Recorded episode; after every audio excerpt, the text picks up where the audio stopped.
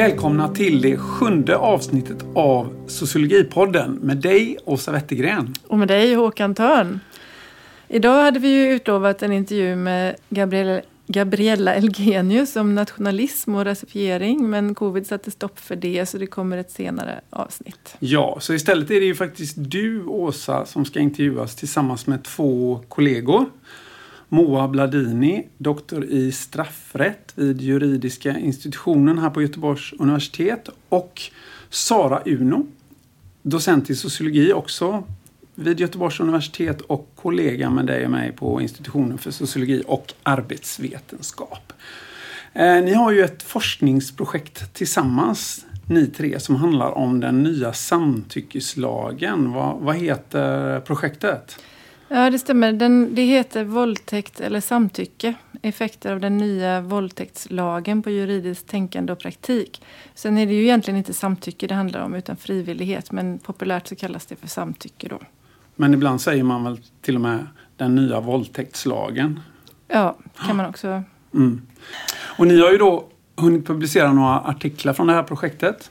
Eh, bland annat förra året en artikel i Nordic Journal of Criminology som ni tre då har skrivit tillsammans med Lisa Wallin som är doktorand i socialt arbete och som ju handlar om hur den nya samtyckeslagen har tolkats. Och vad jag har förstått så är det den första kvalitativa studien av den nya våldtäktslagen, stämmer? Ja, det stämmer. Mm. Och det, jag har läst den, den är väldigt spännande. Eh, och vi ska prata om den, vi ska utgå från den. Eh, men innan vi gå vidare och gör det så tänkte jag att jag skulle be dig att ge lite bakgrund då, Åsa. Mm. Vi kanske behöver veta lite grann hur det har sett ut tidigare då rent rättsligt kring våldtäkt för att förstå vad som är speciellt med den här nya lagen. Ja, alltså våldtäktslagen är ju då en del av svensk sexualbrottslag och den började gälla först 1965 i och med den nya brottsbalken.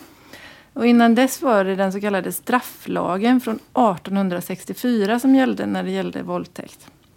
Och för att kallas våldtäkt då krävdes att brottet ägde rum utanför äktenskapet och tillfogade kvinnan svår kroppsskada eller döden. Och det krävdes även ett till det yttersta visat motstånd. Helt otroligt. Det låter ju som rena medeltiden tycker jag. N när ändrades detta då? Det måste varit länge sedan. Uh, ja, det var ju då 1965. Ja, det var inte så länge sedan. Eller det ändå. började ändras då i alla fall. Uh, för det var 1965 som den nya brottsbalken uh, trädde i kraft då.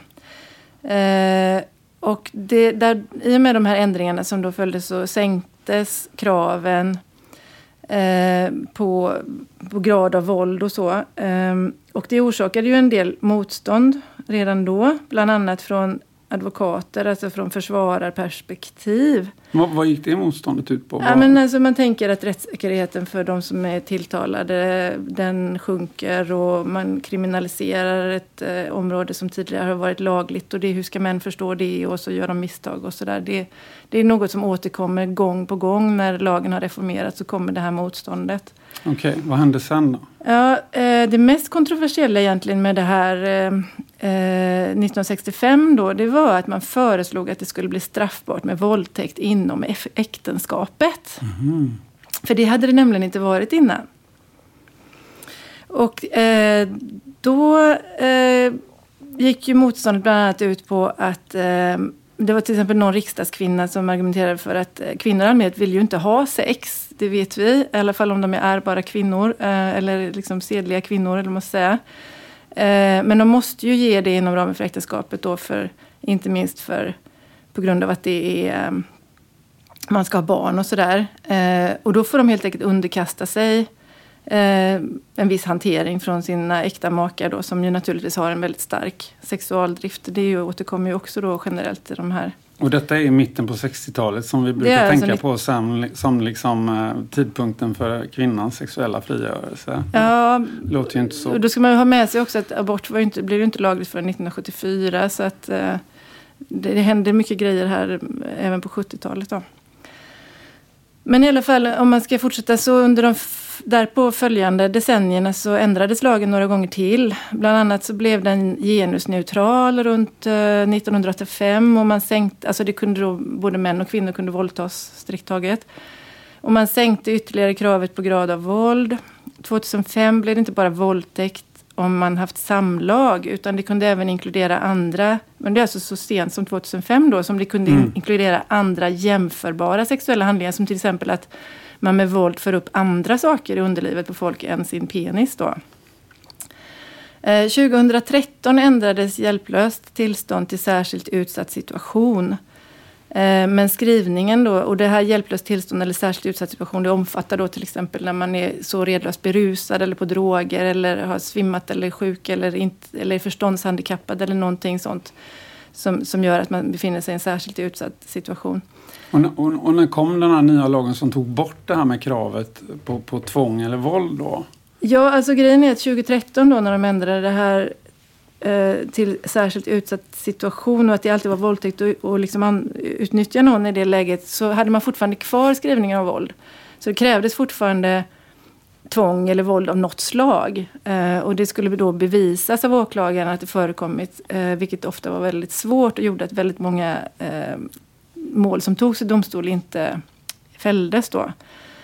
Eh, så den här nya lagen eh, som tog helt bort kravet på tvång och våld, den trädde alltså i kraft 2018 och kallas för eh, inom juridiska kretsar då lagen om frivillighet.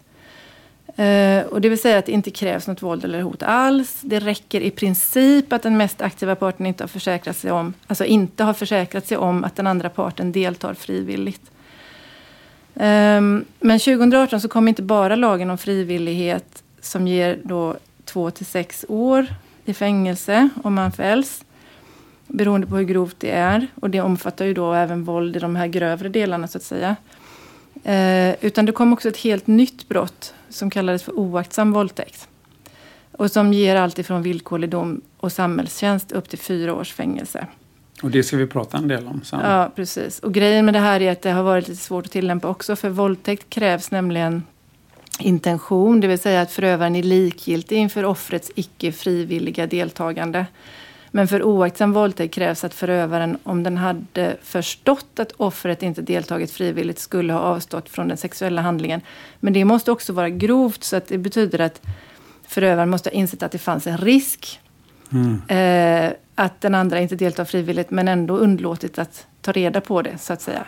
Så det är den grova aspekten och då ligger det ändå ganska nära likgiltighetskravet. Men du, det verkar ju ha varit eh, debatt vid varje gång man har ändrat den här lagen. Eh, har det också skett med den här senaste lagen? Ja, nu har det varit ett ramaskri och det har skrivits ganska mycket på ledarsidor och så, inte minst om det här. Eh, och, och liksom, man pratar ju då om ytterligare en utökad kriminalisering, alltså saker som Alltså vad är en våldtäkt? Vad är en riktig våldtäkt? Det finns inget våld med. Är det verkligen en våldtäkt då? Är det bara våld? Är det en våldtäkt om någon bara liksom har haft sin snopp i slidan så här en, två minuter utan att hon ville det? Och enligt lagen så är det ju det. Så.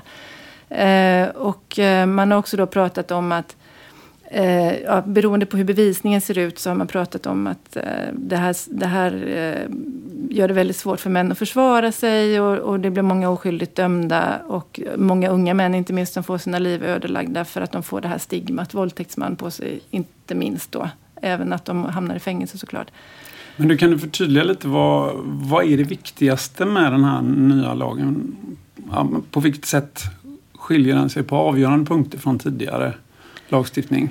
Alltså den nya lagen är ju radikal eh, i synen på sexualitet. För det är helt plötsligt inte mannens sexualitet som står i centrum på riktigt samma sätt eh, i hur den är skriven då. För att det är första gången som det slås fast att eh, kvinnans, eller, eller om det nu inte är en kvinna, men vilket offer som helst, så här, eh, offrets kropp är inte tillgänglig, alltså punkt, innan hen har sagt ja till sex. Eh, och alla tidigare våldtäktslagar har byggt på att kvinnans eller andra offers kroppar är tillgängliga tills de gör våldsamt motstånd och det är ett tecken på att de inte vill då. Så att liksom det har varit så grab and take om inte, du, om inte jag liksom verkligen brottar ner dig och slår dig jättemycket och får jättemycket skador själv.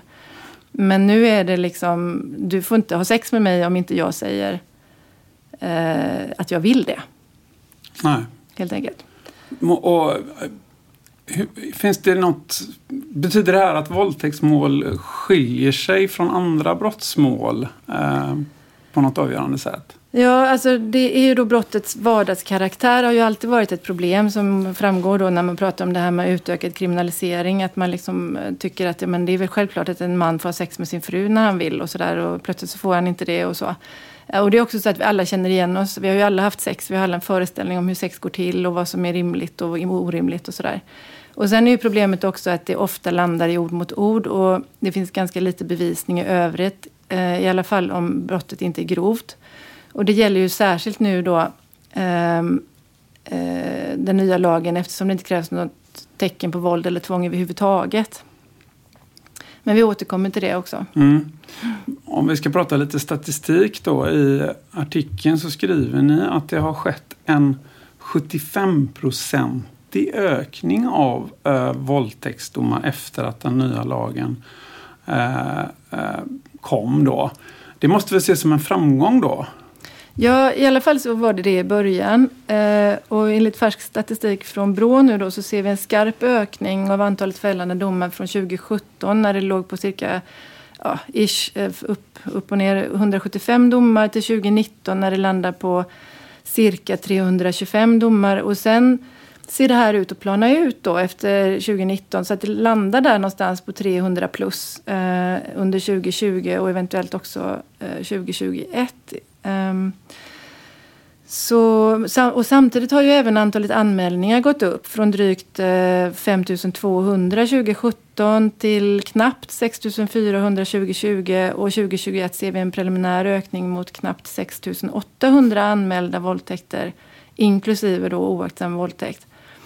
Eh, och det säger Brå beror troligtvis på en effekt av att metoo eh, som då gör att man eh, tenderar att anmäla oftare.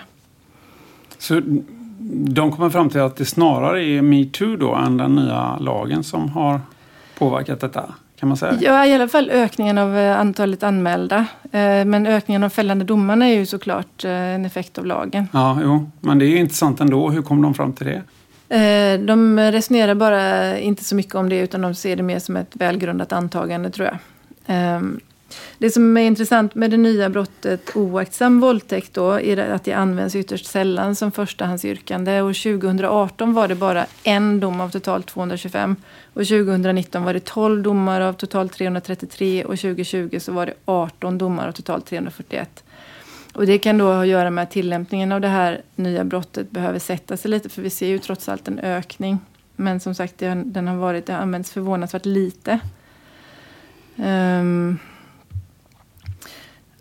och överlag, vi ska komma in på vad frivillighet eh, handlar om och sådär, men överlag så är det ett problem och det är ett problem som vi undersöker i vårt projekt att rättens professionella är väldigt dåligt rustade för att döma i mål som mestadels saknar teknisk bevisning. Och där det är målsägandens berättelse som då ska ligga till grund för bedömningen. Um, och uh, eventuellt stöd från vittnesmål. Och det innebär att man måste göra en trovärdighetsbedömning av målsägandens berättelse och där spelar väldigt mycket så kallade bakgrundsemotioner och våldtäktsmyter kopplade till empati, föreställningar om, känslor, om och känslor av igenkänning och rimlighet. Alltså vad tycker jag är rimligt när det gäller när jag lyssnar på målsägandens berättelse.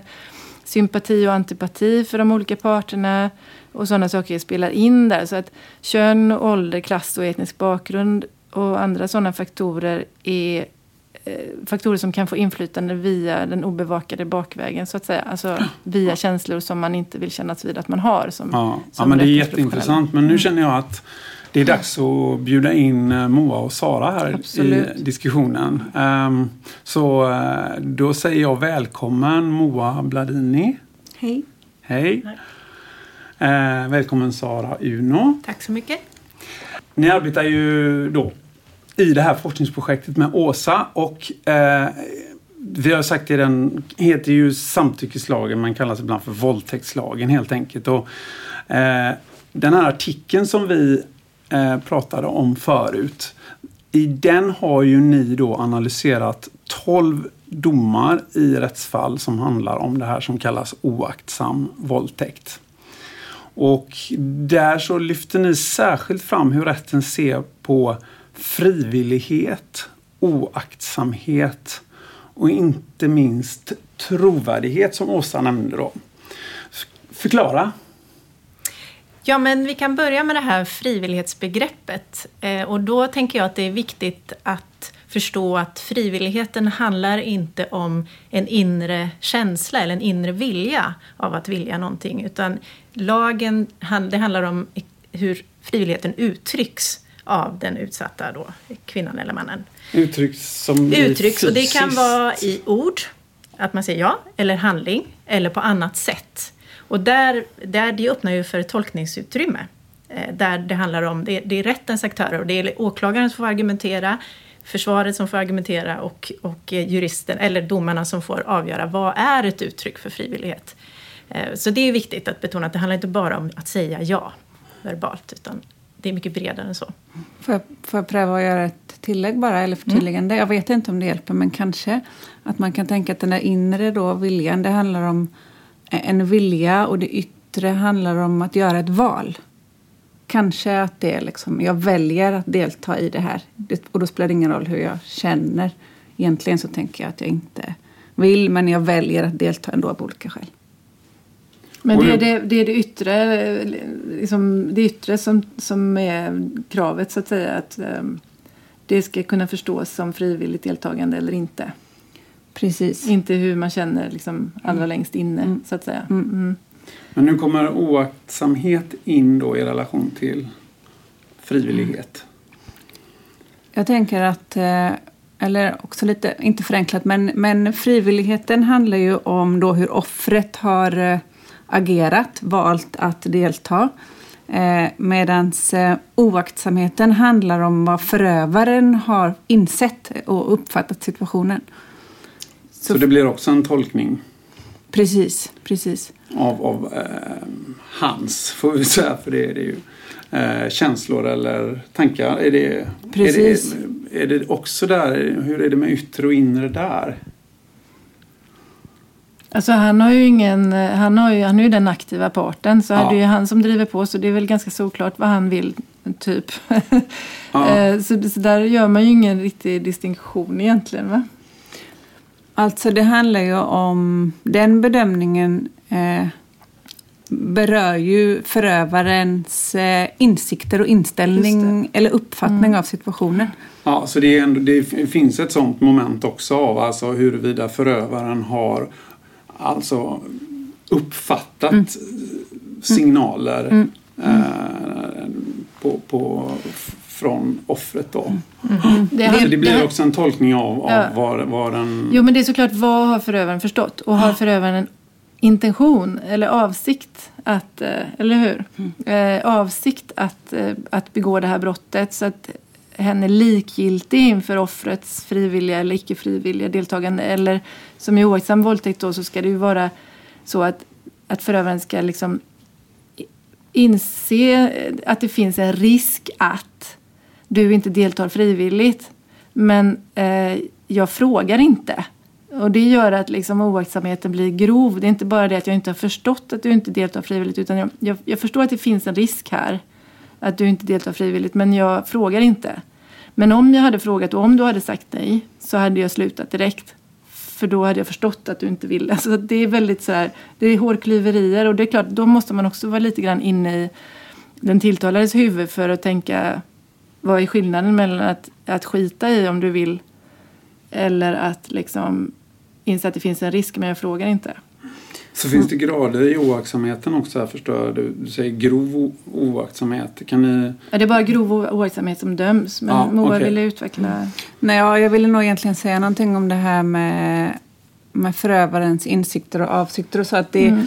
Eh, det är en sak att göra någonting men det är också grundläggande i straffrätten att personen eh, har visat någon sorts skuld i det han Alltså om jag av, av, en olyckshändelse snubblar och råkar slå till någon så har jag kanske inte bär jag inte skuld för det här som hänt för jag hade ingen avsikt till det. Och det är inte jag som har varit vårdslös då i, mm. så att jag snubblade. Men, men, så, det, så det är en fråga om inte bara handlingen i sig utan också varför gjorde du det här och förstod du vad du gjorde och liksom vilket, vilken möjlighet hade du att låta bli och inte låta bli.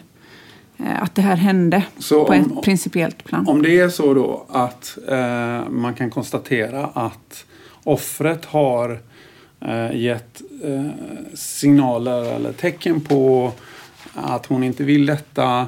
Men eh, då förövaren, att eh, rätten kommer fram till att förö, förövaren har inte förstått detta. Han har handlat i någon slags god tro. Då påverkar det domen, är det så? Mm. Mm. Precis. Och då tänker jag, då handlar ju det här väldigt mycket om trovärdighet och som det tredje begreppet här som ni... Eh, eh, vill ni säga någonting om det?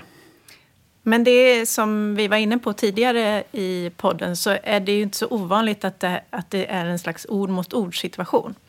Eh, det vill säga, och att det har varit i ett, i ett slutet rum som det här har hänt. Det finns inga vittnen. Det är en, den ena parten säger jag ville inte, jag uttryckte frivillighet på det här och det här sättet. Den andra parten säger hon ville, hon visade att hon ville på det här och det här sättet. Då har du två berättelser som rätten ska ta ställning till. Och för att kunna bedöma det, om det inte finns någon teknisk bevisning, inga vittnen, så, så handlar det ju om vem tror de på? Vem ja. är mest trovärdig? Och för att kunna göra sådana trovärdighetsbedömningar så, använder, så tolkar ju rätten berättelserna. De sitter i rättssalen och lyssnar på berättelserna. De tittar på hur uttrycker hur ser hon ut? Uttrycker hon eh, känslor? Eh, verkar hon på olika sätt tala sanning? Eh, är det en logisk berättelse, en rimlig berättelse? Eh, kan det, kan, det, kan det ha gått till på det här sättet som hon berättar? Och samma typ av trovärdighetsbedömningar gör de när de lyssnar på eh, den andra parten. Men när jag läser den här artikeln så får jag intrycket då eh, av att trovärdighetsbedömningen tenderar att fokusera på offret. Är det, eller är det, eh, ja, kan man säga det? Precis, och det är också intressant för att den nya lagen vill ju flytta fokus från offret och vad har hon på sig, vad har hon sagt och vad har hon gjort och hur har hon betett sig. Som ju då vi har sett eh, tidigare decennier att det har varit framträdande så ville de flytta det fokuset eh, till honom på något sätt. Eh, men, men nu blir det ju ändå väldigt mycket fokus på offret därför att eh, eller på målsäganden. Därför att hennes berättelse ska nämligen ligga till grund för bedömningen. Så att hennes berättelse är den första man måste tro på så att säga. Och tror man på den berättelsen då tror man ju inte på, på försvarets eller på tilltalets berättelse eftersom den blir ju irrelevant. Den, den avviker ju uppenbarligen då på vissa liksom, kritiska punkter. Så, så den behöver man inte ta hänsyn till då, för vi tror på att det du säger är sant och då har det ägt rum en våldtäkt. Då är det liksom objektiva kriteriet fastställt för en våldtäkt. Och det gör att, att, liksom, att vi, har, vi har ju suttit med på förhandlingar. Du kan, de kan ägna liksom timmavis åt att förhöra målsäganden och sen går tilltalads förhör på en kvart. Så, att, så att det är otroligt mycket fokus på just en målsägandens berättelse. Mm. Jag ska bara lägga till en sak då, men som också är en viktig dimension. att I alla, alla rättegångar, alla brottmål så är det åklagaren som har bevisbördan. Alltså det är, åklagaren måste visa mm. att det han påstår att den tilltalade har gjort är ställt bortom rimligt tvivel. Mm. Eh, och det tänker jag också medför då att det blir ett sånt enormt fokus på offrets mm. eh, berättelse. Mm. För att eh, om vi inte tror på den eh, så då behöver vi inte ens titta på vad den tilltalade har sagt. För att då frias. Då, ja, ja, precis. Men Åsa, du nämnde ju förut bakgrundsfaktorer som de här sociologiska kategorierna som mm, vi mm. alltid arbetar med. Kön, ålder, klass, mm. etnisk bakgrund. Och jag, det jag har läst tidigare inom sociologi om trovärdighetsbedömningar har ju ofta diskuterat eh, klassaspekten. Mm. Har, ni, har, har ni observerat eh, saker kring de här Alltså, kön är ju uppenbart, liksom, men även klass och kanske etnisk bakgrund. Hur det kan påverka trovärdighetsbedömningen. Men en aspekt som diskuteras är för att, som Åsa pratade om, den här fokusförskjutningen handlar ju om att det trots allt krävs en motberättelse från eh, den, den tilltalade, alltså oftast mannen. Eh, och det krävs ju en slags verbal förmåga, till exempel att man kan uttrycka sig och ge en trovärdig motberättelse. Så det är ju någonting som har diskuterats att, att tilltalade med eh, som inte som kanske har en tolk eller som kanske har ett, ett mindre som, Eh, ja, verbalförmågan helt enkelt är, är, är mindre utvecklad. Um, ligger ju i ett slags underläge i de här situationerna. Det är en sån tendens till exempel. Vill ni lägga till? Ja, eh, och där kanske man ska lägga till också att när de har fastställt att de tror på målsägandens berättelse så ska de ändå lyssna på tilltalets berättelse för att avgöra om det finns några viktiga saker där som förändrar att de tror på. Visst är det så lite formulerat i bevisprövningssammanhang. Men, men liksom, så att de ska ju ändå lyssna på tilltalade. Det kan ju hända att tilltalade har en sån otroligt bra berättelse så att det faktiskt förändrar synen på hur, hur det här har gått till. Så. Eh, men där är det ju precis som Sara säger. Att, att, eh, och jag frågar man försvarare, men det är ju återigen det här försvarare kommer ju alltid med invändningar mot nya förändringar i lagen. Eh, I synnerhet den här lagen då, våldtäktslagen. Men, men, men alltså de hävdar ju att det är otroligt mycket svårare att försvara en person med en annan etnisk bakgrund. Mm. Eller en person med, med inte så bra ordförråd eller verbal förmåga. Mm. Och sen är det ju det här att rätten att tiga blir ju också lite knepig i sammanhanget för att eh, säger inte tilltalaren någonting då, då är det ju troligt att den blir fälld så att säga. Mm. Jag tänkte, ja förlåt Moa. Nej jag vet inte vad, om det hör hemma här men jag tänker att det finns någon sorts klassdimension i hela lagstiftningen och motståndet mot mm. lagstiftningen. Alltså vem är det som kommer in i våra rättssalar när vi ska kriminalisera sexualbrott? Mm jämfört med vem kommer mm. in i våra rättssalar när vi ska kriminalisera handlingar som handlar om kanske utsatthet, fattigdom, mm. stöld, misshandel. Ja, misshandel kanske inte är typiskt men stöld kan ju vara det till exempel. Mm. Mm. Så, ja, så vi ser ju liksom en... Eh, alltså vi, vi har ju i våra intervjuer så har vi ju domare som säger att det här är jobbigt med den nya lagen, speciellt sen den ändrades. Därför att det kan vara tidigare väldigt ostraffade, helt ostraffade personer som som eh, studerar på universitetet och har en framtid för sig som är anklagade för våldtäkt. Eller så är det väldigt unga killar. Alltså det är medelklass. Ja, men det är det jag tycker är mm. intressant därför att det, i de sociologiska studier jag läst tidigare då handlar det ju väldigt mycket om alltså klassrelationen mellan å ena sidan eh, framförallt eh, naturligtvis eh, juristerna och, och, och, och domaren och så vidare å ena sidan och, och eh, den Eh, den som står åtalad. Mm. Eh, men här, här är det mer komplext än så mm. för här är det ju liksom eh, både förövaren och offret och då deras klassbakgrunder som mm. spelar in. Mm. Men här tycker jag är, skulle vara intressant att, att, att fråga er lite kring den tvärvetenskapliga tvärvetenskapligheten i mm. ert projekt. För att mm. det här som vi pratar nu det är ju typiskt sociolog snack liksom att spela klass in. Mm. Men, men jag tänker just trovärdighetsbedömningar kan vara en intressant eh, kanske eh, utgångspunkt för att diskutera vad har ni, vad har ni liksom lärt er av varandra? För jag tänker trovärdighetsbedömningar är ju naturligtvis väldigt centralt också för er mm. inom juridiken. Mm. Så att, vad säger ni om det? Vad har ni lärt er av varandra? Massor tycker jag. Ja, det är väldigt fruktbart att jobba så här. Men Sara är ju också mer kriminolog eh, än vad jag är. Jag, jag, har ju aldrig, jag kom ju in på det här i, i och med att jag var intresserad av emotioner och emotionshantering i domstol. Så att, eh, och sen har ju då Moa och jag jobbat ihop i projekt om, om juridiskt beslutsfattande och emotioner. Och sen så kom Sara in när Moa och jag började fundera på just den här nya våldtäktslagen och att också lyfta in det här feministiska rättskritiska perspektivet eh, i, i forskningen. Så, att, så, att vi, så att vi har ju lärt oss oerhört mycket av varandra, skulle jag säga. Mm. Jag fick ju höra för länge sedan när jag skrev min avhandling att eh, akta dig för de här frågorna så att du inte blir rättssociolog. Aj då. Eh, och nu får jag verkligen gå in i, in i det här som jag längtat efter så länge. Men vad var det de var rädda för då? Att du skulle börja se eh, när de sa så? Nej, jag tror, jag tror att det handlar om, om det här formella. Du ska, å ena sidan eh, så kan man uppmuntra tvärvetenskaplighet. Å andra sidan när du ska meritera dig eller när du ska liksom disputera på en avhandling i rättsvetenskap eller juridik. Då kan det inte vara en rättssociologisk avhandling. Det måste ju vara en avhandling inom rättsvetenskap. Då. Eh, och där har också gränserna förflyttat sig för vad som är juridisk forskning och inte, eller rättsvetenskaplig forskning och inte. Har du förändrat din syn på, på lagstiftningen?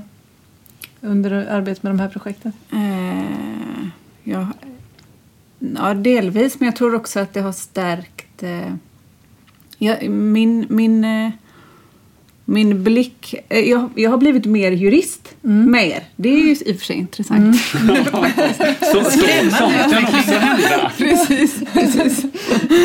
Så det är på något vis en annan då, eh, tendens. Som jag, jag, jag märkte det väldigt mycket när vi började jobba ihop. Mm. Oj vad jag är mycket jurist, jag är mycket mer jurist än jag tror. Jag är ju det nu också, jag känner att jag behöver gå in och säga, men vet ni vad, vet ni vad. Ja, men det, är, det är ju faktiskt många som har sagt det, att det är en effekt av tvärvetenskaplighet. Att man kan vara lite diffus i sin identitet, i sin disciplin. Och säga, vad är en sociolog egentligen? Sitter vi där över kaffebordet och pratar. Och sen träffar vi några nationalekonomer eller statsvetare eller jurister och plötsligt så ser vi så tydligt hur vi är sociologer då. Det, det är den upplevelsen du har haft. Då. Men jag tänkte spinna vidare på det här för att i er artikel där, en sak som ni tar upp eh, och diskuterar och problematiserar det är ju den här synen på subjektet, alltså den enskilda individen som en rationell aktör. Och om vi ska liksom förenkla lite nu så är ju du Eh, Moa, eh, din institution är ju på Handelshögskolan, inte sant? Ja.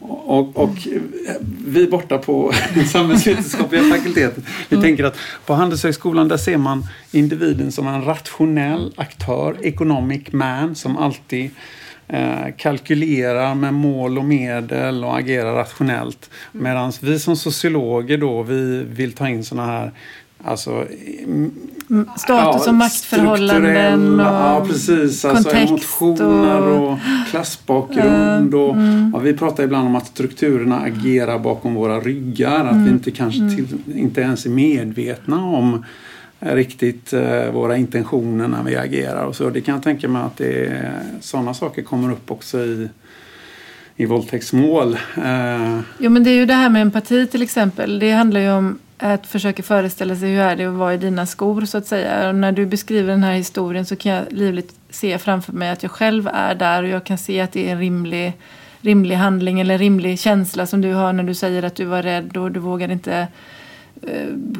skicka den här personen på dörren utan du försökte jobba lite runt och så här. Men det är ju både könade liksom, och klassperspektiv med där som vi har pratat ganska mycket om. Liksom, som är så otroligt intressant att det är svårt för män att förstå ibland varför kvinnor eh, ägnar sig åt omsorg istället för att bli arga och, och, och liksom slå tillbaka. liksom. Eh, men, men, det, men med det sagt då så vill jag bara säga att, att empati då enligt eh, forskningen är mycket lättare, det är mycket lättare att träffa rätt när man försöker föreställa sig hur det är att vara en annan skor. Om det är en person som är lik en själv socialt på alla andra parametrar så att säga. Eh, och svårare om det är en person från en annan samhällsklass eller annat kön eller etnisk bakgrund eller så. Mm-hmm. Men Moa, Mm. det kanske är lite av en nidbild nu som jag målade upp här. Liksom att, alltså, det är ju skillnad också på tänker jag, nationalekonomer och jurister. Då. Men, Mm. men eller hur, hur tänker du där? Liksom den här idén om, Mm. för ni diskuterar ju ändå det, liksom, att det finns en sån grundpremiss Mm. i, i lagstiftning om, en, om en rationell aktör. Mm. Hur, Den är starkt förankrad, tänker jag.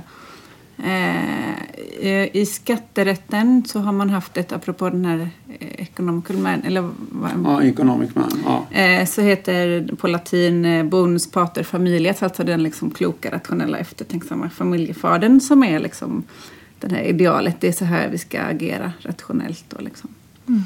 eh, och, det, och den finns ju med. Och jag tänker att eh, våldtäktslagstiftningen och liksom idén om, om frivillig, frivilliga val bygger ju också på något vis på liksom en, en, ett autonomt rationellt subjekt som har förmåga och kan uttrycka sin vilja eh, utan liksom påverkan av maktförhållanden.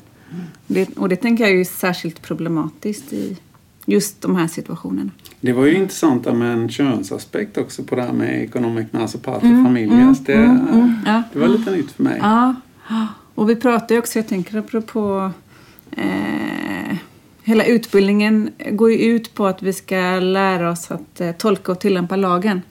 Som om det inte fanns en verklighet att tillämpa den på, som också måste tolkas. Eh, och det, det tänker jag också bygger på det här eh, ja, men kontextlösa, rationella, autonoma subjektet. Så den, den bilden är väldigt stark. Mm. Men hörni, det finns en fråga vi alltid ställer i våran podd och det är varför är det så viktigt att forska om detta? Det är väldigt viktigt för att den här lagen är som vi har pratat om, det, det, den innebär ett paradigmskifte. Eh, och vi vet, inte så mycket om, vi vet inte så mycket om vad som händer i rättssalar. Det här är ju mål som sker bakom stängda dörrar. Eh, det är många som tycker och tror och tänker om de här frågorna. Eh, det finns många, som, vi, som Åsa var inne på, offentliga debatter, inlägg i de, här, i de här frågorna. Men vad händer egentligen i rättssalarna? Vi vet ju till exempel att fortfarande, trots att vi har den här nya lagen, så är det väldigt få som döms. Trots att det är, är, väldigt många brott som anmäls och ett stort mörkertal dessutom. Så det är klart att det är intressant att se hur tolkas det här av, av våra, våra domstolar. Hur tänker domare om vad som är ett uttryck för frivillighet? Som vi har varit inne på så vi försöker ju hitta de här tolkningstvisterna till exempel när man säger att ja men att hon tog fram en kondom det är ett tecken på frivillighet. Eller att hon ber om en kondom det är ett mm. tecken på frivillighet. Men när vi läser situationen i dess helhet så kan vi se att det gjorde hon för att avleda honom för att hon skulle få tid för att eh, kunna tänka ut nästa strategi ja, för att bryta flödet i, till exempel. Eh, bara för att ta ett exempel på. Och det är ju såklart väldigt spännande att se hur, hur domare eh, tolkar det här. Och sen intervjuar vi ju också de professionella juristerna, så åklagare, domare och försvarsadvokat för att se hur de själva tänker om tillämpningen av den här nya lagen. Eh, så jag ser ju vårt projekt som, som jätteviktigt för att bidra till en ökad förståelse hos de professionella som är väldigt nyfikna på hur vi, hur det, vad andra professionella tänker och tycker. Och också hos allmänheten. Vi är ju väldigt måna om att föra ut den här forskningen och vi gör det ju till exempel genom den här podden men det kommer vi fortsätta med. Ja. Eh, att föra ut våra resultat eh, och nyansera bilden eh, av hur, hur det ser ut i rättssalarna, hur det tillämpas. Då har ni chansen här nu då att eh, sammanfatta. Vad är det ni har kommit fram till nu i er första artikel? Vad är de viktigaste sakerna? Alltså den artikeln handlar ju om oaktsam våldtäkt. Eh, och eh, jag tänker att eh, framförallt så är det ju det här också att oaktsam våldtäkt används så lite. Det är förvånansvärt lite. Sen, sen visar ju den här artikeln på generella tendenser för hela våldtäktslagen, det vill säga hur svårt det är. Alltså den heter ju capricious credibility, alltså det, det här med trovärdighet. Är verkligen vad betyder det? Ja men nyckfull. Nyckfull, nyckfull trovärdighet. Ja. Alltså den är, hur kan man gripa tag i trovärdighet och hur kan man, hur kan man naila det? Så att säga. Det är ju uppenbart eh, svårigheter med detta. Mm. Eh, och som sagt, det handlar väldigt mycket om vad den enskilda domaren eller domarna då om det är i, i eh, hovrätten, eh, vad de uppfattar som rimligt och, och trovärdigt i en berättelse. För att alla vet att det inte går att fastställa trovärdighet utifrån några standardiserade parametrar så att säga. Ehm, och sen, sen handlar ju då lagen om att just när det gäller eller rätt sagt artikeln handlar om just när det gäller det här med um, oaktsamhet så, så verkar det faktiskt vara förknippat med en viss, alltså om man nu stämmer in för oaktsamhet um, och det kan ju också gälla i de fall som åklagaren stämt in för oaktsamhet i andra hand då. Uh, så, så, så, är det viktigt att den tilltalade uttrycker ånger, ångerfullhet och, och, och liksom så här, åh jag förstod inte och jag visste inte och sådär. Eh, samtidigt som man också kan tänka att, att den berättelse som den tilltalade ger inte får avvika heller för mycket från den målsägandens berättelse i termer av vad som faktiskt hände. Utan om den är rimligt lika och så säger den tilltalade ja men det gick till så som hon säger men jag trodde att hon deltog frivilligt och jag anade inte och sådär och jag är så ledsen. Och att det, det visar väl eh, artikeln lite grann också på att den här liksom, ången behöver finnas där och har en betydelse. Mm. Liksom. Um, så. Mm. Jag vet inte om ni vill tillägga? Men jag skulle säga att i, flest, i de flesta fall så finns ju inte ången där utan då handlar det om att han har en helt annan berättelse. Att han säger att det var helt frivilligt, jag har inget att ångra. Det är uh, det vanligaste. Uh, Men mm. i de fallen där det ligger närmre oaktsamhet då kanske, mm. som är det vi skriver om i den här artikeln, mm. så, så är ånger en mer eh, framträdande aspekt. Mm. Ja, det, ja. Men jag tänkte, går det också att säga att vi både såg, för, för det finns ju också ett fokus på hennes agerande. Alltså hur hon, hur hon då har agerat utifrån föreställningar om hur ett våldtäktsoffer ska agera. Hon var jätteledsen, hon gav sig därifrån direkt eller hon ringde någon och hon grät och var upprörd. Eller hon stannade kvar hos förövaren lite länge kanske man tycker. Eller hon liksom drack vatten eller erbjöd någon ett glas vatten. Alltså gjorde saker som bryter mot föreställningen. Eh, så påverkar det också. Jag tänker att vi både såg det. Vi både såg ganska starka tendenser att mm. de här våldtäktsmyterna mm. på olika sätt fortfarande gäller, spelar roll. Ja, Eh, men också ganska vissa ändå tydliga brott mot de där och ifrågasättanden av de där föreställningarna. Mm. Ja, så det också varierar ju väldigt mycket hur domarna ser ut och hur man faktiskt har valt att döma. Och det finns även exempel i den artikeln på domare som har gått ganska hårt på att oavsett vad som faktiskt hände så var det hans ansvar att fråga henne. Det är hans ansvar och nu har han inte gjort det så då, det, blir han dömd så att säga. Eh, så, så det är liksom lite grann också, jag tror att än så länge så famlar ju liksom rättens professionella ganska mycket med hur, trots att det finns då en del eh, direktiv eller råd från, från Högsta domstolen så är de extremt eh, svampiga, alltså, mm. skulle jag säga. Mm. Ja, det, ja, vad ska man säga? Det, det, känns lite deppigt på ett sätt. Det började liksom med att du sa det var 75% i ökning och sen så visade det sig att det var kanske metoo eh, som låg bakom det. Och, och, det är ju i och för sig en positivt. Men jag menar om man nu ska tänka juridikens eh, kraft, liksom ändra saker. Så, och sen så säger ni att just oaktsamhet, oaktsam våldtäkt då, som egentligen är det som den här nya lagen liksom eh, lyfter fram som en möjlighet. Mm. Att det inte har varit så många sådana domar. Då blir man ju lite så här, jaha, det gjorde inte så stor skillnad. Samtidigt är ju, det är ju det nya brottet, men det är fortfarande så att lagtexten har förändrats till att det handlar om frivillighet istället för att det handlar om att att göra motstånd eller att vara ut, i en särskilt utsatt situation. Eller att, att, så att det är fortfarande, det är inte bara oaktsam våldtäkt som är det nya med den nya lagen. Eller vad skulle du säga? Nej, jag håller Nej. med. Jag, skulle nog, jag ville nog också understryka det. Och, och den, eh, en del åklagare har också fått en instruktion om att åtala helst i första hand för brottet våldtäkt och välj oaktsam våldtäkt i andra hand för att vi ändå mm, hellre vill gå på liksom, huvudbrottet eller vad man ska säga. Mm. Ja, så i alla fall så finns det en möjlighet att det här kommer att kanske sätta sig då. Eh, kan man säga det? Att det, liksom, att det kanske är lite för tidigt att säga att det inte har gjort någon skillnad. Kan man säga så? Ja, men en sak som... Alltså vi gick ju in i projektet med förväntan om, eller hur? Och det var ändå många som hade den förväntan att, att oaktsam våldtäkt skulle tillämpas oftare. Mm. Därför att, varför? Jo, för att, för att liksom lagen har ett normförändrande syfte. Den handlar faktiskt om att vi vill liksom ut i samhället med kunskapen om att du ska inte ha sex med någon som du inte är säker på att delta frivilligt. Slut, liksom. Eh, och då kan man ju tänka sig att när det blir en sån gråzon där, i alla fall en övergångsperiod, så skulle man kunna tänka sig att samtyckeslag, eller den här, förlåt, eh, oaktsamhetslagen tillämpades mer då. Eh, för att liksom naila det här, att det här, nu får du faktiskt skärpa dig hur du tänker. Alltså lite så tänkte jag i alla fall naivt.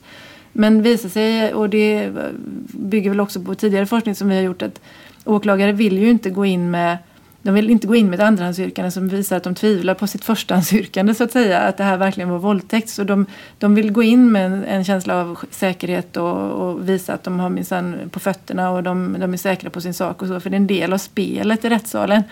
Och då vill de inte gärna liksom öppna upp för att nej men jag kanske inte är riktigt säker på våldtäkt så jag tar oaktsam våldtäkt istället eller som andrahandsyrkande. Men nu har det ju ändrats lite nu så nu blir det ju vanligare att de använder det ändå. Um, mm. ja. Ja, men det jag tänker ändå att det är ganska tröga strukturer här som mm. lagstiftningen ska rå på. Jag mm. har en känsla av att vi kanske kommer komma in på det lite senare i podden här när vi pratar om eh, eh, ert litteraturtips. Mm. Men vi ska inte komma dit riktigt än. Eh, eh, jag tänkte fråga bara eh, vad, vad, kan eh, lyssnaren eh, som sitter och lyssnar på detta ta med sig sin vardag från er forskning? Ha inte sex med någon som inte vill. ja, vad säger ni? Är det något ni vill tillägga till det? Jag tycker att Eh, de ska läsa den boken som vi ska rekommendera sen. Då. Nej, men jag tycker det är viktigt att, att bilda sig en uppfattning om den här lagen. För jag tycker att det finns eh, många felaktiga föreställningar om till exempel det här med den felaktiga föreställningen om att det handlar om att man måste skriva ett kontrakt. Att det ska finnas ett uttryckligt ja till exempel. Att samtycke är detsamma som att någon ska säga ja. Och det är det ju inte. Utan det handlar ju mycket mer om att sex ska vara ömsesidigt. Om att ja. fatta att du ska känna in, att, du ska, att det handlar om en empatisk förmåga. Mm. Eh, och att, att jag tänker att många skulle behöva sätta sig in i lagen bättre och läsa och lyssna på poddar och inte tro att det är som vissa eh, vissa debattartiklar säger att det är som publiceras på, i våra bästa dagstidningar som ger helt felaktiga bilder av lagen. Så jag tycker det och sen tycker jag också att vi ska prata med unga om den här nya lagen och vad det innebär. Och, och det, har ju, det är ju, pågår ju många pedagogiska eh, tankar om det, att vi måste utbilda den unga generationen eh, om hur lagen ser ut, för det är en normförändrande lagstiftning. Mm. Det, den, den sänder nya signaler, det ställs andra krav. Eh, så jag, ja, det tycker jag att lyssnarna ska ta med sig, att prat, våga prata om de här frågorna med sina eventuella barn eller kompisar. Eller så. Ja, det Mm. låter bra. Moa lägga till något. Nej, jag ville nog också understryka det där med kommunikationen tror jag, och inlyssnandet. Sen vet jag inte, jag har en sak som jag inte vet om jag ska säga eller inte, men jag säger det ändå. Och det kanske är, mm, om man känner sig väldigt berusad så kanske man kan vänta tills imorgon. Ja, det är inget dumt råd. Nej, kanske. Efter, eh, särskilt om man inte känner varandra, skulle man väl kunna säga. Absolut. Kanske i alla andra fall också i och för sig. Men, Av många olika skäl då. Mm. ja. Eh, då eh, undrar jag om det är det någonting som ni tycker att vi har missat nu som ni vill lägga till innan vi går över till det här utlovade boktipset? Ja, Jag tänker kanske att bara att understryka att det står i lagtexten att eh, den drivande parten, den aktiva parten, ska försäkra sig om att motparten eh, ställer upp frivilligt. Att det är så det är skrivet och det är det som är den här fokusförskjutningen i lagstiftningen som vi är intresserade av att undersöka då. Så bara att, det, att understryka det. Det nya med den här lagen. Försäkra sig om att man har samtycke eller Mm. att den andra uttrycker frivillighet. Mm. Jättebra slutord där. Då tackar jag för den här delen men eh, vi, eh, vi tar en liten paus nu och så återkommer vi med boktipset. Och nu är det dags för dagens litteraturtips och eh, det brukar ju vara så att en av oss programledare väljer litteratur men idag gör vi en, ett litet avsteg från den principen och låter våra gäster välja en bok och då frågar jag, vad har ni valt? Vi har valt en bok som heter Svensk sexualbrottslag, en framåtsyftande tillbakablick som är skriven av Madeleine Leijonhufvud. Och eh, då brukar vi ju också ha ett citat att börja med. Har ni något sånt? Mm. Jag tänkte börja med ett citat som faktiskt är den sista, de två sista meningarna i boken. Eh, och där skriver Madeleine, en samtyckeslag är inte till för att fler ska dömas till fängelse. Den är till för att det ska begås färre övergrepp.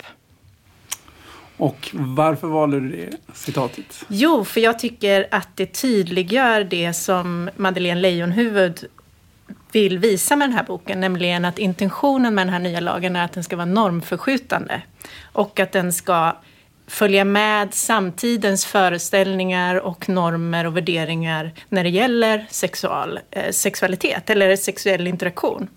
Eh, att den här lagen den, den ska ligga mer i tiden och handla om och av, avspegla de, eh, de synsätt som finns i samhället idag och också förskjuta eh, och signalera vad det är som vi eh, medborgare anser är den typen av lagstiftning vi vill ha. Alltså vad som ska kriminaliseras och inte kriminaliseras. Kanske ska säga någonting om vem Madeleine Leijonhufvud är? Mm.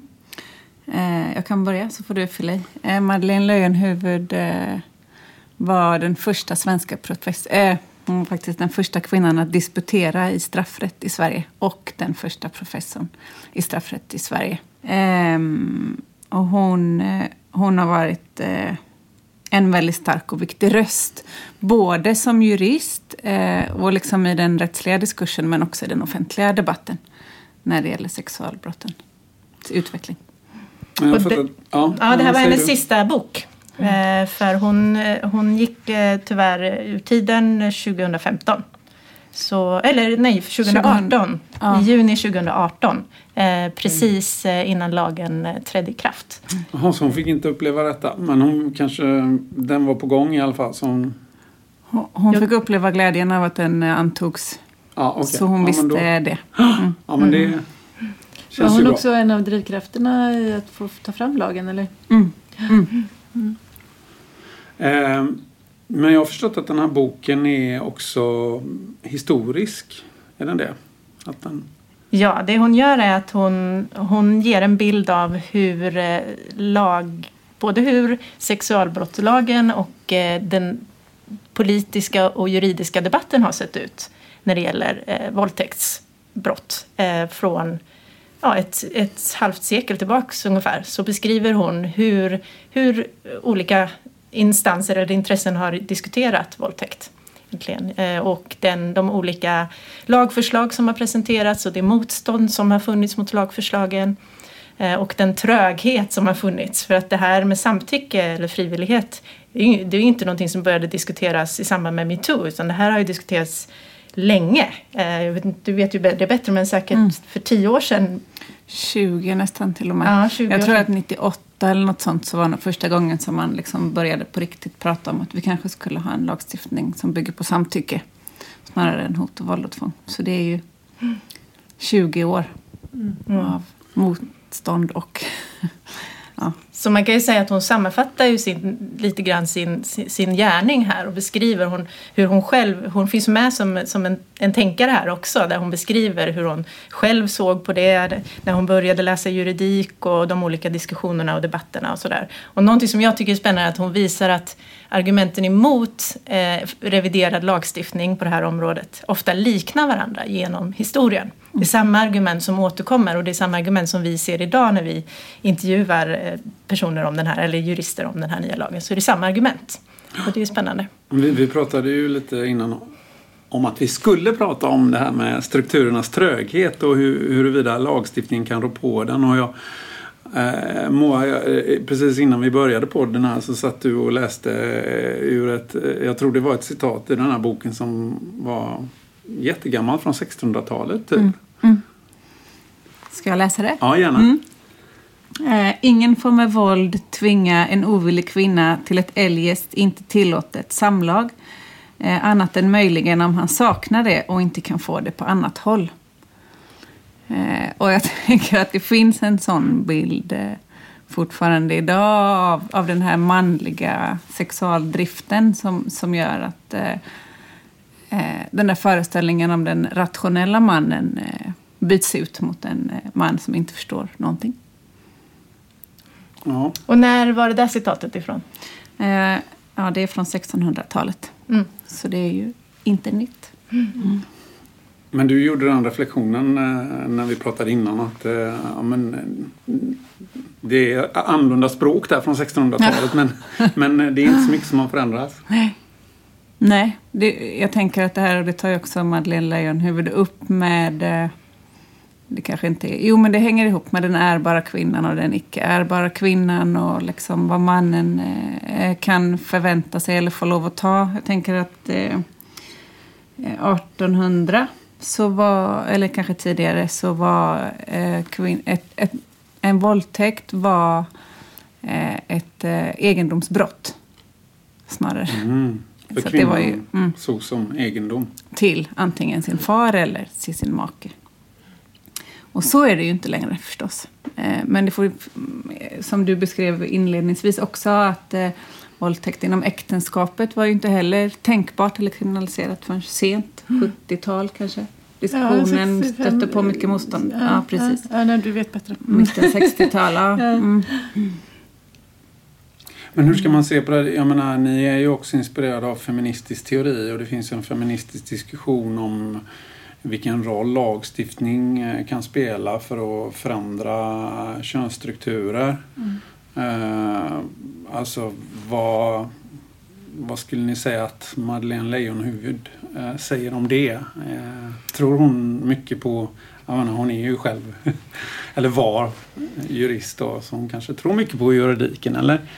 Men jag, hon har ju kämpat för en förändrad lagstiftning för att hon tror att lagstiftningen kan vara normförändrande och att den bör vara normförändrande. Så tolkar jag i alla fall och det var det här sista citatet som jag började med handlar ju om det. Att, men däremot så visar ju hon visar ju på hur det här arbetet är väldigt trögt, det är som ett Sisyfos-arbete, det kommer backlash, vi har en lagstiftning som är lite radikal och sen kommer ett starkt motstånd och så kommer de som, och, och så hur det pendlar och hur det är som en vågrörelse skriver hon mellan ja, men olika intressen och, och, och sen så det hon tittar på är ju framförallt hur hur revideringen har sett ut av lagstiftningen och diskussionen runt revideringarna. Men inte, inte så väldigt mycket om hur den har tillämpats, även om hon lyfter upp fall som har uppmärksammats och fått stor betydelse för debatten om lagstiftningen.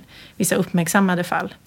Mm. Men jag skulle ändå säga att hon tror på lagstiftningens förmåga att vara normförskjutande. Eller vad säger du Moa? Mm.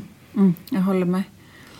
Eh, jag tänker också att det är spännande att se hur, hur, det pratade vi om tidigare, men också hur hon beskriver de här liksom eh, en kraftfull rörelse som säger att någonting är fel, vi behöver ändra lagen och sen så ett lika kraftfullt motstånd från... Ja, för jag tänker att det också handlar om halva befolkningens liksom, bild av världen och verkligheten på något vis med den manliga och den kvinnliga liksom, mm.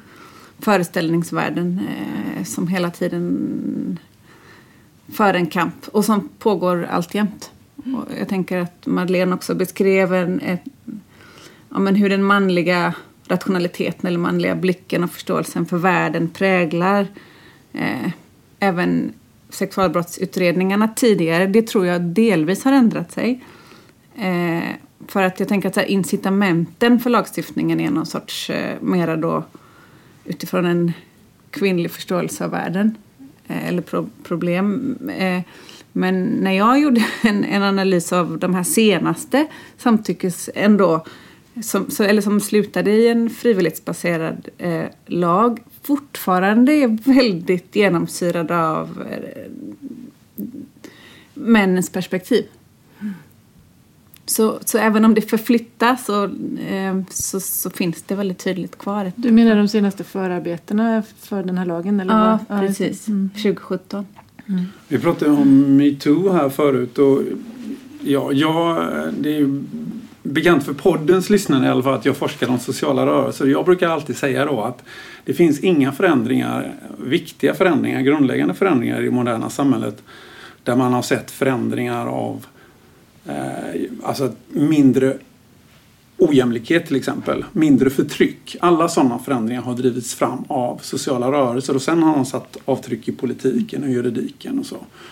Finns det en sån berättelse där eh, om eh, hur kvinnorörelsen har drivit fram det här. Ja, det är ju väldigt spännande. Jag, vill också börja säga med att ni, kanske ni som lyssnar på det här kanske tror att det här är en tusensidig, väldigt juridisk, tung skrift vi pratar om här. Men det här handlar alltså om en hundrasidig, väldigt lättläst bok, vill jag säga. Och på framsidan av den här boken så är det eh, en, ett halsband där det står Fatta. Eh, och det ska sägas att Madeleine Leijonhufvud var väldigt engagerad i fattarö fattarörelsen, den här sociala rörelsen, folkbildningsprojektet Fatta, som var en väldigt stark kraft som propagerade för den här lagstiftningen. Och när, var, när var den?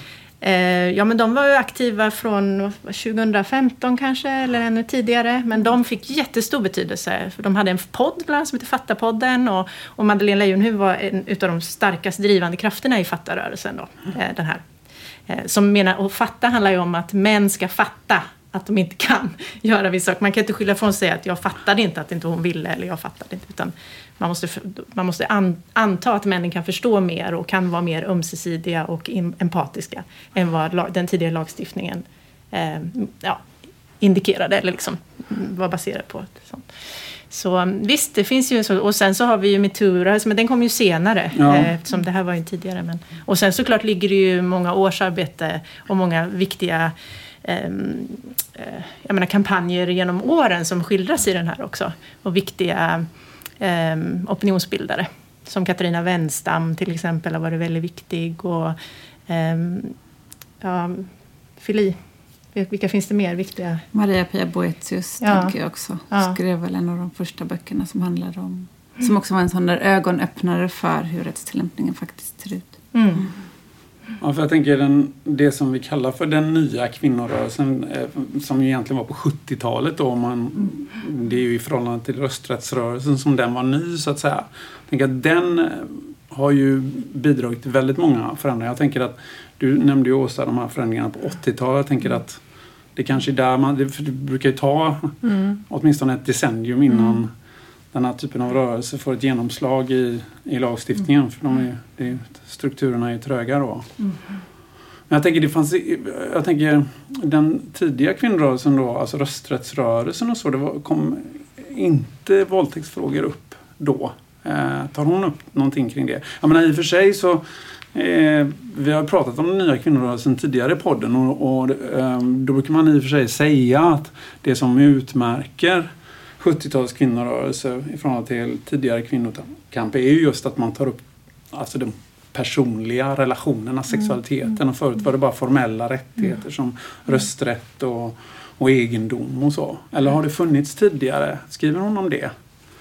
Jag vet inte om det här är ett svar på din fråga riktigt men, men, eh, men jag tänker att sexual eh, eller sexlivet på något vis att eh, rätten, framförallt straffrätten, ska hålla sig borta också från privatlivet. Svär att liksom vi lagstiftar om det offentliga livet men inte om det privata livet. Så, eh, att det finns en föreställning om att det borde vara så. Precis. precis. Men det, jo, men det är Ja, ett bra mm, svar. Ja. Det är ett bra svar. För att det var ju det som var det radikala med den nya kvinnorörelsen. Liksom att man sa att det personliga är politiskt. precis. Och därmed, ja. Mm. Men det kom ju en, en jag tänker som sexu- sexualliberalismen på 70, slut på 70-talet. Eh, då, då kom det ju en, en, ett förslag om en ny sexualbrottslag som skulle baseras mer på, på liksom eh, liberala tankesätt om, om sexualitet och om att alla, ja men någon slags eh, eh, frånvaro av eh, föreställningar om att det skulle kunna handla om en kränkning av en kvinnas sexualitet. När var detta så? Ja, men i slutet på 70-talet, början av 80-talet. Då kom ju Maria-Pia Boethius bok som var en kritik emot det. Ja, ja. Som handlade om att vi måste kunna skydda kvinnor mot övergrepp också. Vi måste kunna skydda barn mot övergrepp. Det var ju då man, liksom, var väl, RFSL var väldigt liberala i synsättet på barns sexualitet och sådär. Och det Så då, började ju redan på 60-talet Ja. men återigen då så tar det ett, ett decennium innan. och sen kom Maria, Po- Ma- Maria-Pia Boethius bok som var jättekritisk mot den här liberala som var en, en utredning där det bara var män som ingick i den utredningen som, som, som Maria Leijonhufvud skriver om här. Och sen kom Maria, Boe- Maria-Pia Boethius på början på 80 så kom det en ny, ny lagstiftning också. Så att hon visar ju de här vågorna och de här intressekonflikterna eh, och, genom historien. Eller ja, från framförallt de senaste 50 åren då, kan man säga. Ja. Så den är jättespännande. Det ger en bild av, av samhällsutvecklingen på väldigt många olika sätt tycker jag. Inte bara just när det gäller hur lagtexten är formulerad. Mm.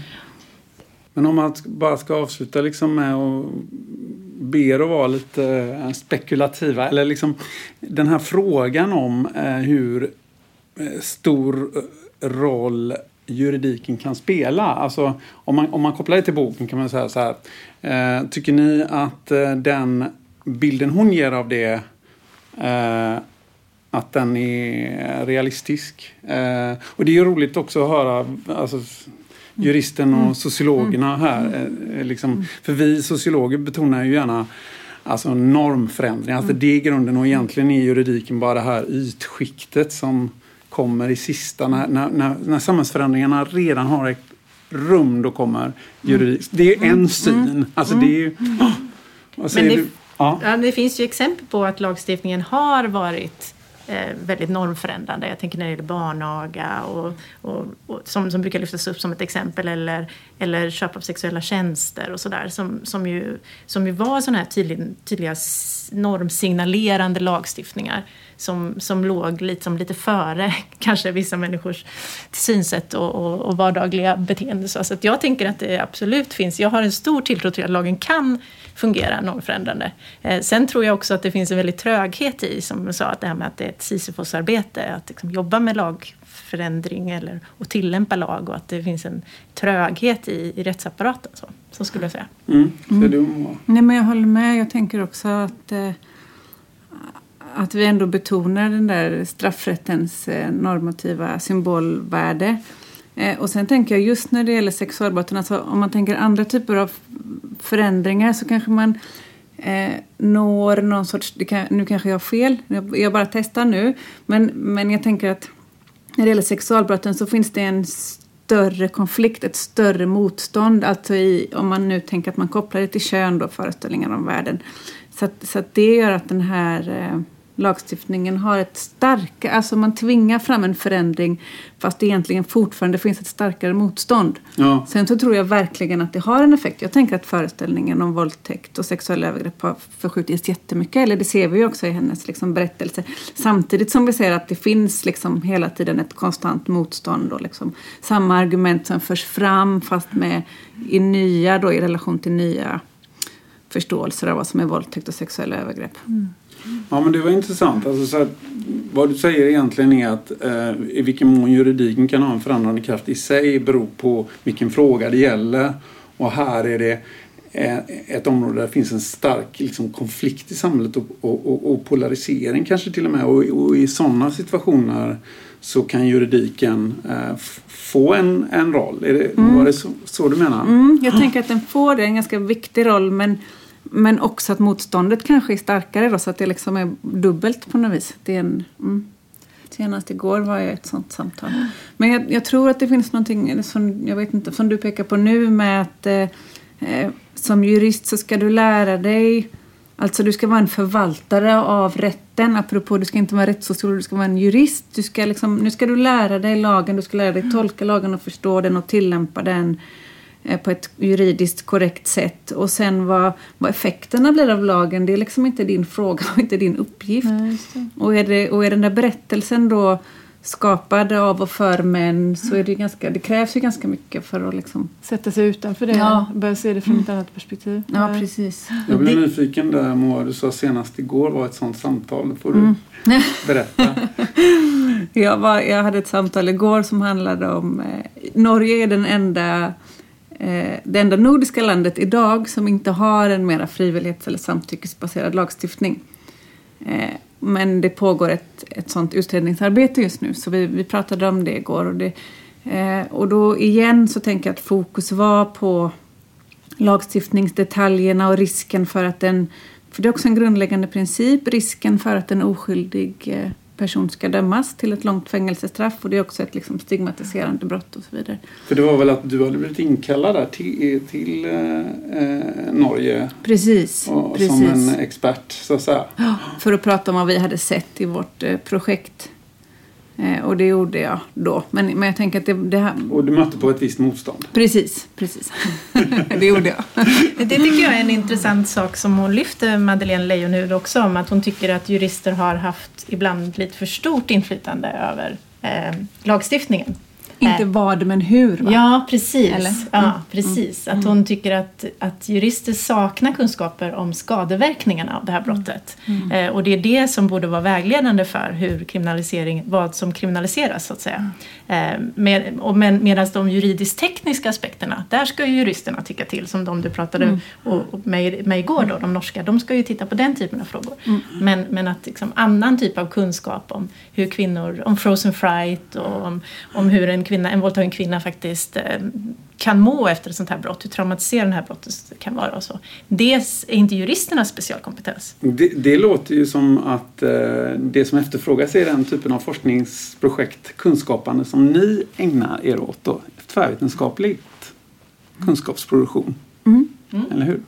Ja, jag tänker att det, det där är också intressant för, för att eh, Eh, Eh, det, det, spelar ju in i det här som jag pratade om med bakgrundsemotioner och våldtäktsmyter och sådär. de har ju inte koll på det själva. Alltså de, de, skulle behöva mycket mer utbildning på hur de själva funkar som personer i ett sammanhang och, vad objektivitet är och, och så som vi har behandlat i tidigare projekt. Ehm, för att, för att de, de sitter gärna och tror att de bara jobbar med lagen och sen som Moa var inne på, det finns ju en verklighet då som lagen ska liksom tillämpas på men de har inte riktigt någon bra metod för det. Speciellt inte när det gäller våldtäkts mål då. Ja, men det är ett ganska bra slutackord då att trycka på behovet av tvärvetenskaplig kunskapsproduktion för att ta fram lagstiftning. Eh, och då vill vi säga tack till dig Moa. Tack. Och dig Sara tack. för att ni kom hit. Väldigt intressant och viktig forskning. Och lycka till med fortsättningen. Och Åsa, vad ska vi säga? Vi, sist när vi påannonserade nästa avsnitt så blev det ju liksom fel. Ja, det blev ju rätt ändå, för det blev ju det här istället. Ja. Men, eh, men jag tänker att eh, vi säger väl ingenting. Vi Nej. låter det vara en överraskning. Det, det kan, vara, mm. det kan komma överraskningar. Mm, det kan, kan komma säga. överraskningar, ja. absolut. Så att eh, vi säger eh, hej då. Hej då.